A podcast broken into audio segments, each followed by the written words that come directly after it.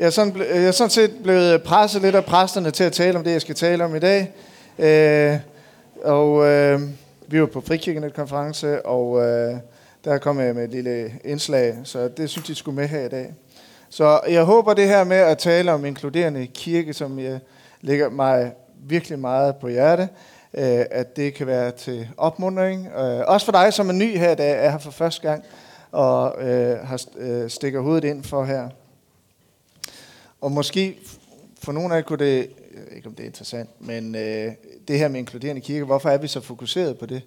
Øh, og øh, det startede sådan set med, at øh, jeg var på besøg i Kalifornien, i en, øh, og besøgte en vineyardkirke derovre, hvor at de, øh, altså den gæstfrihed og imødekommenhed der, det, det slog benene væk under mig. Og øh, ret hurtigt derefter, så herhjemme, så var vi nogen, der satte os ned og formulerede det her med, at vi gerne vil inkluderende kirke. Og det er efterhånden mange år siden, og mange er blevet inkluderet, det bliver vi ved med. Så vi har amerikanske gæster her i dag. Tak for det. For jeres inspiration. Og i øvrigt for Vineyard, det kommer fra jer. Øhm, og så, så kunne jeg godt tænke mig også, øh, jeg, jeg har sådan tænkt på i dag, at vi ikke kunne bede for øh, par her i kirken. En gang imellem, så, øh, så har jeg, øhm, så har jeg frem til, at vi kan bede for øh, børnefamilier og par her i kirken. Fordi man lever et utroligt stresset liv. Jeg ved ikke, om det er meget vanskeligt at have børn i dag, end det var engang, men jeg er ganske overbevist om, at man skal være mere effektiv på arbejdspladsen. Og det lægger et enormt pres på en. Så jeg siger det nu, og jeg har snakket med børnekirken. Jeg siger det for, at I kan lige øh, blinke til hinanden som par og sige, øh, skal vi ikke det lige lidt senere? Lad os blive bedt for. Og så øh, kan I, øh, det gør ikke noget, hvis jeres børn er nede i børnekirken en lille smule længere, der er de forberedt på, eller I måske lige har nogen i nærheden, der kan tage sig af den. Så, men det kommer jeg tilbage til. Øhm, så jeg skal tale med i kirke, så nu er smalltalkeriet lige over. Øh, jeg, vil, jeg vil gerne indlede med en skrækhistorie. Min, øh, min bror, han havde aftalt med sin kone, at de skulle sætte hinanden stævne i den lokale frikirke efter en shoppingtur i byen. De sagde, vi mødes bare hernede i kirken. Og da min, øh, min bror så træder ind i døren i den lille frikirke, hvor den få gamle og mangeårige trofaste medlemmer, de er samlet til kaffe. Øh, da han træder ind i døren for at finde sin kone derinde, så bliver han ikke budt velkommen. Så det var den skrækhistorie, jeg gerne vil øh, indlede med. Og det ved jeg godt, det er hårdt søndag formiddag at få sådan en historie. Og den er ikke slut endnu. Jeg ved, det er skrækkeligt. Øh, der er ingen af de ældre, der siger goddag. Der, der er kun en af, der er kun en af de ældre, der, der, der sad, der løftede hovedet fra æblekagen. Så en ny kom ind ad døren. Så sagde han, hun er vist ovenpå. Og spiste videre af æblekagen. Og så er det, man får lyst til at gribe ind i den her fuldstændig forfærdelige, tænkelige situation. Og så bare råbe, stop, stop. I har nu i mange år haft chancen for at være inkluderende kirke. Det går bare ikke længere. Det er slut. I får ikke længere lov til at kalde jer kirke. Det kan Jesus da ikke lægge navn til det her. Og jeg elsker kirke uanset form. Altså nogle af mine bedste barndomsoplevelser er fra min, øh, den landsbykirke, jeg var med i, hvor mine øh, forældre var præstepar. Min bedste oplevelse, det var, når kirken kom hjem til kaffe, når de fyldte øh, huset med mennesker. Stemningen, øh, helt fantastisk. Og i dag så er jeg meget optaget af at plante kirker, ikke lukke kirker, men det kan da indimellem være fristende. Øh, så det tænker jeg måske, når jeg bliver gammel og grumpy, så kunne jeg begynde på det. Så det var en skrækhistorie. Sådan må en kirke aldrig være, og jeg mener det virkelig. Øh, og Gud velsigne dem, og det har han gjort, og det gør han fortsat. Men inkluderende kirke, det er en bunden opgave. Inkluderende kirke opstår, når kærlighed bliver til opmærksomhed. Det tror jeg, du Anne, der har talt om det her for nylig. Fra kærlighed til opmærksomhed. Og i Johannes 13, der er Jesus så småt ved at tage afsked med sine disciple, og han er ved at give dem sine sidste instrukser. Og så siger han, Et nyt bud giver jeg jer. I skal elske hinanden, som jeg har elsket jer, skal også I elske hinanden. Der kan alle vide, at I er mine disciple, hvis I har kærlighed til hinanden. I de helt tidlige kirker blev kærligheden til hinanden de kristnes adelsmærke. Tertullian, en af datidens teologer, citerede dem, som ikke kom i kirken, og som sagde om de kristne, som kom i kirken. Han sagde, læg mærke til, hvordan de elsker hinanden og er parate til at dø for hinanden. Det var det, kirken var kendt på. Og mange mener, at det netop var denne ægte kærlighed og enhed blandt de første troende, der var den absolut største årsag til udbredelsen af kristendommen. Altså en opmærksomt inkluderende kirkefamilie, som bød alle velkommen, uanset alder, uanset køn, hudfarve eller social status. Der er kan alle vide, at I er mine disciple, hvis I har kærlighed til hinanden. Og det er en kærlighedsbefaling frem for flygtige følelser. Og det er fordi, Gud har inviteret os. Der er tale om et før og et efter. Efter invasionen af Guds kærlighed i dit og mit liv, følger en adfærdsændring. Korset, det forvandler os indefra og ud. Altså er nogen i Kristus, er han en ny skabning. Det gamle er forbi. Se, noget nyt er blevet til. Men alt dette skyldes Gud, som forlidte os med sig selv ved Kristus og gav os forligelsens tjeneste.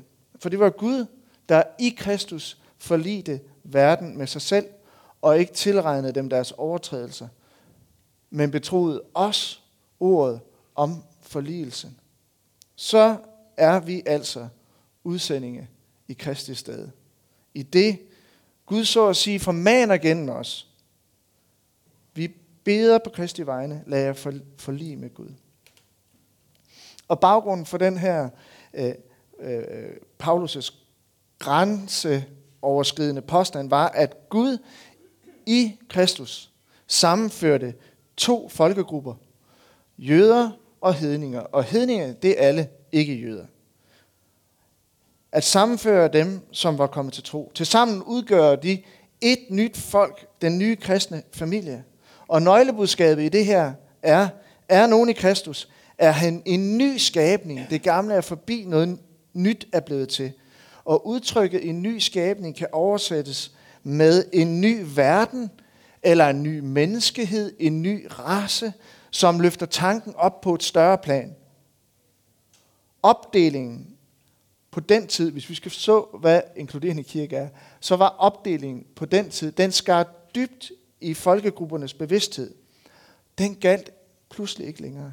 Det at tilhøre en bestemt befolkningsgruppe havde pludselig mistet sin oprindelige betydning. For de troende, de tilhørte nu en ny slægt i en ny verden.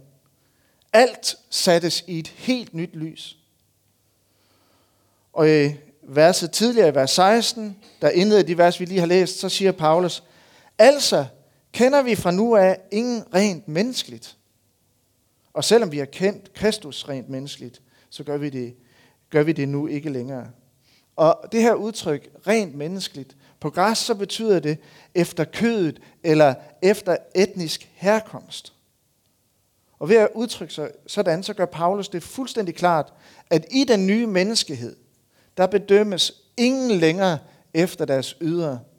Vi kender ikke længere nogen som jøde eller som hedning, men kun som et nyt folk, en ny skabning.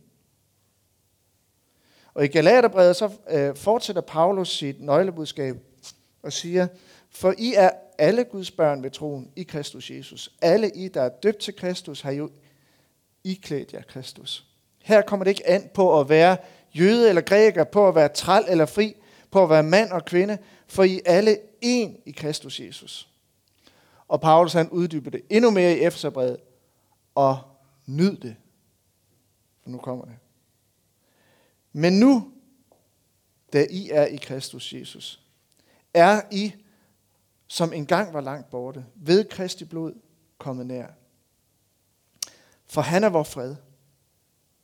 Han gjorde de to parter til et, og han sigter han til jøder og hedninge Og med sin læmelige død nedrev han den mur af fjendskab, som skilte os. Han satte loven med dens bud og bestemmelser ud af kraft, for i sig at skabe et nyt menneske af de to, og således stifte fred, og for ved korset at forsone dem begge med Gud i et læme. Og dermed dræbte han fjendskabet, og han kom og forkyndte fred for jer, der var langt borte, og fred for dem, der var nær. Og de antikke beskrivelser af templet i Jerusalem nævner en mur, der adskilte et større åbent område, som kaldtes for hedningernes øh, foregår fra resten af tempelkomplekset. Så tilbedende øh, øh, beundrer, tilrejsende beundrer af Herodesens store, flotte tempel, de kunne godt besøge en lille del af tempelområdet, selvom de kun var hedninger. Men et stykke inde på tempelpladsen, der blev de altså stoppet af en mur, hvor der stod nogle advarselsskilte på græsk, latin og hebraisk. Dem har man faktisk fundet i dag. Og de beskrev nøje, hvordan en overtrædelse af forbuddet ville have døden til følge. Ingen fremmed må gå bag indelukket rundt om helligdommen. Den, der bliver pågrebet, grebet, vil selv være årsag til den efterfølgende død. Og det er den mur, Paulus han taler om, men han taler også om det i overført betydning. Det er ophørt. Så vi skal forstå den første kirke, hvor inkluderende de i virkeligheden er, så skal vi forstå, hvordan, i hvilken kontekst den opstod. Hvilket fjendskab, hvor dybt det skar i deres øh, øh, sociale bevidsthed. Muren mellem jøder og hedninger, er dermed også barriere mellem køn og socialklasse og slaveri, er nedrevet med korset. Det er næsten som om fornemmer, at skabelsen gentages. De troende de blev genskabt som et nyt menneske i en ny verden. Så hvad er det, mund, vi så kan tilbyde som inkluderende kirke i dag? Vi skal som inkluderende kirke tjene vores byer med håb, så det giver genlyd for magter og myndigheder i himmelrummet, som Paulus taler om. Vi tilbyder en ny identitet, et nyt socialt fællesskab, en ny samhørighed og en ny brobygning over alle sociale adskillelser i vores samfund. I Kristus, et nyt menneske, uden mure, kun omsluttet af korset.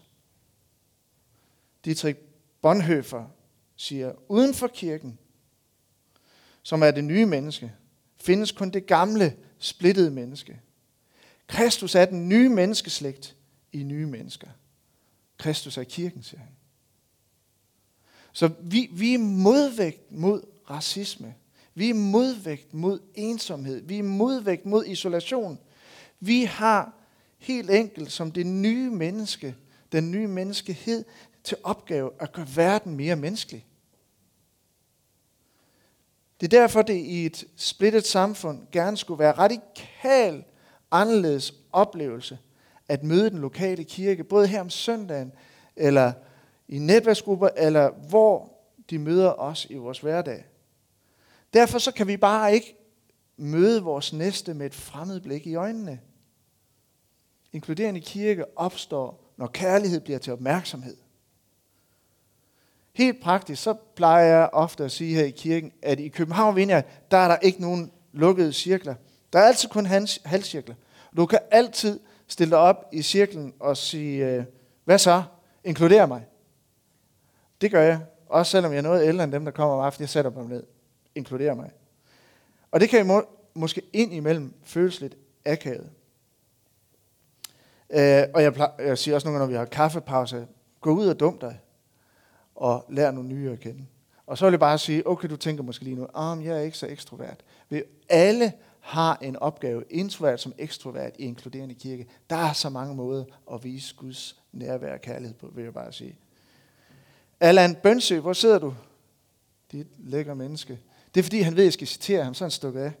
Nå, hvad? Ja, lige præcis. Nej, han er gift med Hanna, far til Emil og Elias. Og øh, han har sagt det lidt mere sofistikeret. Og vi har i den her uge hængt Allans citat op flere steder i kirken, hvor han siger, han har sagt sådan her, det er ikke rigtig søndag, hvis ikke man har gjort sig socialt, socialt akavet flere gange. Det er ikke rigtig søndag, hvis ikke man har gjort sig socialt akavet flere gange. Så fra kærlighed til opmærksomhed og fra opmærksomhed til anerkendelse. Vi har brug for at blive set og hørt, ikke for det man gør, men for den man er. Der er i dag i Danmark flere ensomme, end der nogensinde har været. Livet det er blevet mere kompliceret. Vi er overvældet af valgmuligheder. Vi skal gøre os fortjent på sociale medier. Og øh, vi står med en øh, generation, der gerne vil anerkendes. Og der er nogen, der bolder sig i de her nye muligheder, men der er en gruppe, der ikke kan øh, forholde sig til kompleksiteten. Og den gruppe, den bliver kun større og større i vores samfund. Og her har vi også som inkluderende kirke noget at sige ind i vores kultur og samfund. Så brød han op og kom til sin far. Mens han endnu var langt borte, så hans far ham. Og han fik medvind med ham og løb hen og faldt ham om halsen og kyssede ham. Det her det er historien om den fortabte søn, Lukas 15. Og for mig så udtrykker det her vers selve grundtanken om inkluderende kirke. Det er det vers i Bibelen, jeg tænker først på, når jeg tænker, hvordan skal vi være inkluderende kirke? Fordi her taler vi om et møde uden ord.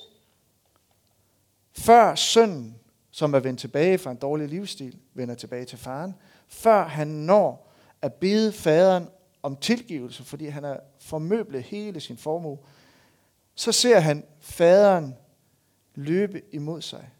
Det er et møde uden betingelser. Og sproget, det er omfavnelse af kys. Anerkendelse i overflod strømmer synden i møde. Og det samme med inkluderende kirke. Vi er som faren. Inkluderende kirke møder mennesker med omfavnelse. En kirke, der ligesom faderen betingelsesløst løber mennesket i møde med en åben favn. Og menneskets historie i Bibelen er fra først til sidst en inkluderende historie om en far, der står med en åben favn og bøjer sig ned over sin skabning og puster liv i den. En spejdende far, som står på himlens balkon og råber, kom til hele sin skabning. Det er i begyndelsen af Bibelen, han kalder på mennesket, og sådan ender det også. Og det er den historie, den nye skabning, skal fortsætte i den nye verden, som med Kristi kors for altid er forandret. Der opstod det. Den eftermiddag. Og den langfredag lever i. Og inkluderende kirke har til opgave at vende menneskets ører mod faderens hjerteslag. Så derfor inkluderer den også langt mere end et sådan søgervenligt koncept. Inkluderende kirke har et mentalt sprog, hvor vi viser faderens hjerte, før vi når at tale om det. Vi taler også om det. Men inkluderende kirke opleves lige så meget mellem linjerne. Fordi inkluderende kirke er hjertets sprog. Et nyt folk med et nyt hjerte. Og hvis vi mister det, hvad har vi så? Urie Brønfindbrænder har jeg citeret flere gange. Han siger sådan her, jeg tænker, at det kunne sige som inkluderende kirke, at det er en gruppe, som besidder og implementerer en irrationel forpligtelse over for den andens velbefindende. Fra kærlighed til opmærksomhed, fra opmærksomhed til anerkendelse og fra anerkendelse til identitet. Øh, Thomas Viller, som øh, leder kirkeplantningen i Aalborg, og vi har to gæster fra Aalborg. Vinjard der. Kan I ikke lige rejse op? Velkommen her. Øh, Thomas Viller foretog en undersøgelse blandt øh, universitetsstuderende, og underviselsen viste, at den største frygt øh, for universitetsstuderende, det var at miste nærmeste familie. Men den næststørste frygt, det var at mislykkes. Altså, har jeg det, der skal til for at lykkes i det her liv? Hvordan, hvordan skal jeg leve op til alle krav om succes? Det er jo næst største frygt. Og her kan vi som inkluderende kirke også fortælle, du er allerede en succes. Du er ikke mislykket i, i vores øjne. Dit liv er allerede lykkedes. Og i historien her om den fortabte søn, så læser vi, at efter omfavnelsen, så siger faderen til sine tjenere, skynd jer at komme med den fineste festdragt og give ham den på. Sæt en ring på hans hånd og giv ham sko på fødderne Og kom med fedekalven, slagt den, og lad os spise og feste, for min søn her var død, men er blevet levende igen. Han var fortabt, men er blevet fundet. Så gav de sig til at feste. Sønnen bliver genindsat i sin oprindelige status. Han kom jo fra sin far, og var nu vendt tilbage. Festdragten, ring på fingeren, sko på fødderne, det var alle smukke symboler for hans oprindelige identitet. En, øh, en ny øh, undersøgelse, der hedder Usikker modernitet, handler om, at usikkerhed og uro, uro medfører, at det er svært for os at finde et sted i livet at stå fast. Og der har vi som inkluderende kirke mulighed for at invitere ind til et sted, hvor tingene ikke flyder, hvor du kan stå fast i en kirkefamilie. Vi kan byde ind med identitet i et samfund med øget usikkerhed, uro og polarisering mellem befolkningsgrupper. Vi har noget at byde ind med et samfund, hvor der altid er nogen, der vinder, og andre, der taber. Og så som det sidste. Fra identitet til fred. Som i historien om den øh, fortabte søn, så kan sårede følelser, skuffede forventninger, jalousi og penge, det kan koste øh, familieliv. Faktisk, næsten hver fjerde dansker har brudt med et nært familiemedlem.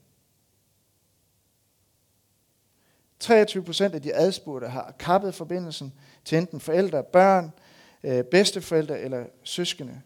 Det er YouGov BT, der har lavet en undersøgelse. Og faktisk, nu er det ikke for lige at hænge jer ud, men 38 procent af nordjyderne har brudt med familie. Jeg er selv nordjyder, så de typiske årsager til, at vi bryder med familiemedlemmer, det handler om manglende kærlighed, det handler om manglende anerkendelse, alkoholmisbrug, og så kommer man op skændes som om børneopdragelse. Og klog af skade, når vi såres, så bliver vi næsten overforsigtige med at etablere nære forbindelser, nære relationer og vedligeholde øh, kontakt. For tænk nu, hvis jeg, hvis jeg igen bliver såret Det, jeg oplever det lidt som, nogle gange så kan vi lide af en form for relationsallergi. Vi vil rigtig gerne tæt på hinanden. Vi vil rigtig gerne tages af. Men vi vil også gerne holde folk med på afstand. Der er sådan en dobbelthed, en relationsallergi. Man vil tæt på, men du må hellere blive lidt på afstand. For det her, det er farligt. Hvad, er det, jeg, hvad går jeg ind til? Der tænker jeg, vi er altså en anden familie. Folk de tænker, hvad nu hvis de opdager, hvordan jeg virkelig er? Og på den måde, så kan vi følges med rigtig mange tanker og følelser, der gør os reserveret i forhold til andre mennesker.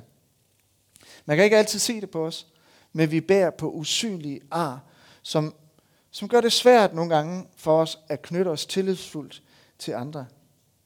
Og jeg møder igen og igen mennesker, og nu tænker jeg ikke lige her på kirken, men jeg møder igen og igen mennesker, som har lukket dørene for hinanden også i familieforbindelser, og venner, som ikke lever op til deres forventninger, så lukker man bare døren. Øh, min øh, ven Erik Hvid, han har sagt til mig, Flemming, hold altid døren på klem. Luk aldrig en dør. Hold altid døren på klem. Men det er som om, det er som om, at fjendskabet eller isolation i det liv, vi går igennem, det er ligesom vores go-to at hvis det hele det bliver for relationelt kompliceret, det ved jeg godt, at nogle gange, så er det ekstremt kompliceret. Jeg ved det. Men vi tænker for tidligt, at vi kan jo altid vælge at trække os og isolere os. Og derfor vil vi også i København vinde at så gerne, inderligt gerne inkludere hinanden. Som inkluderende kirke, så ønsker vi at hive hinanden ud af den isolation. Kom, kom as you are, øh, har vi altid sagt i Vineyard. Og du vil blive elsket. Så som ny og forenet skabning, så bringer vi forsoning over alt, hvor vi færdes. Det skal kunne mærkes, det skal kunne ses. Det skal næsten kunne duftes, når vi er i nærheden. Paulus han taler om, at vi er en velduft, skal inkluderende kirke være. Forsoning over alt, hvor vi færdes. Kristi forsoning på korset tog kærligheden til den højeste tinde.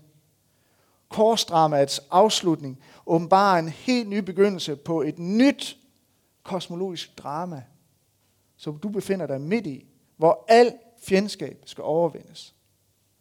Og tale om fred, det er noget af det mest radikale i vores samfund. Og det er alt sammen, fordi Jesus dræbte fjendskabet. Fjendskabet omsluttede Jesus på korset, både konkret og i overført betydning. Mørket havde omringet øh, ham, og der hang han. Og mørket blev på, og blev afsløret, at i mødet med kærligheden, så spillede mørket for lidt. Fjendskabet afsløres og spillede for lidt, overvundet af kærlighed og tilgivelse. Korset viser og demonstrerer, hvad fjendskab kan. Det kan tage vores liv. Og så heller ikke mere. Nemlig fordi vi har Jesus, som viser os på korset, hvad kærligheden kan, og demonstrerer det i opstandelsen. Vi er derfor, som inkluderende kirke, kaldet til forsoningens kunst, hvor vi beder på Kristi vegne, lad jer forlige med Gud. Og det er fordi, dit liv har været forbi det kors og blevet forvandlet et før og efter. Så korset, det må være vores nye go-to, og ikke isolation. Så inkluderende kirke, det er en bunden opgave, og jeg vil sådan ønske, at det kan være vores adelsmærke, altid som kirke. Det er det, vi har at gå med, det er det, vi kan alle sammen, og vi kan alle være med. Fra kærlighed til opmærksomhed, til anerkendelse, til identitet, til fred. Og så vil jeg slutte med at citere en af vores venner, som ikke er her mere, som øh, beskriver, hvordan hun først besøgte kirken. Det er ord fra Luna Meyer, som øh, for nogle få år siden døde af kræft, som ikke havde nogen kirkelig baggrund, da hun kom hertil. Omkring min 40-års fødselsdag tager jeg for første gang i kirke – uden at være inviteret til barnedåb, konfirmation, begravelse eller bryllup. Det var med en vis skepsis og en lettere arrogance, jeg mødte op i København Vineyard. Jeg troede jo ikke på Gud og mente heller ikke, at jeg havde brug for Gud i mit liv. Jeg skal lige love for, at den dag blev et vendepunkt i mit liv. Under lovsangen blev jeg overvældet af en slags varm bølge, jeg græd, så tårerne simpelthen løb i varme, stride strømme ned ad mit ansigt. Jeg havde det forfærdeligt med at miste kontrollen og græde helt uhemmet. Men omvendt, så havde jeg en fornemmelse af dyb forløsning, som jeg aldrig før havde følt. Lige præcis det gjorde, at jeg gik derind igen næste søndag. Da jeg kom anden gang, var der ingen tvivl om, at det var anden gang. Og tak København Vineyard. Allerede her blev jeg mødt som en del af fællesskabet. Jeg blev genkendt. Nogle kunne endda huske mit navn. En spurgte til, hvordan jeg har haft det siden sidst. Sådan har det været siden. Altid bliver jeg mødt med smil og interesse. Jeg oplever stadig, at der er en oprigtig gensynsglæde. Lige meget hvor mange gange jeg kom ind i kirken i løbet af en uge. Mit selvbillede var så skævt og negativt. I dag er jeg forvandlet, og jeg takker bare Gud. Jeg fatter ikke, hvordan det hele kunne blive vendt sådan helt på hovedet. Jeg har fået tro og håb igen. Gud har brudt min isolation, og jeg boldrer mig glad rundt i det sociale liv i kirken. Og det gør hun så ikke mere. Men vi tror på, at hun boldrer sig et andet sted.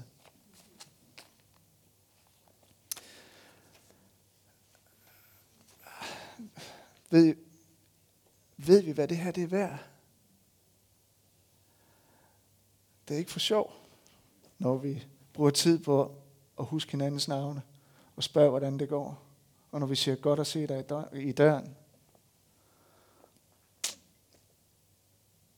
Og det håber jeg virkelig, når jeg kommer til at besøge København Vineyard som pensionist, hvis jeg får lov at blive det. så ser det bliver, det bliver aldrig opgivet. Aldrig nogensinde. Ja. Øhm.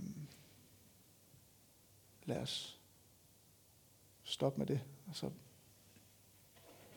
bede sammen. Øhm.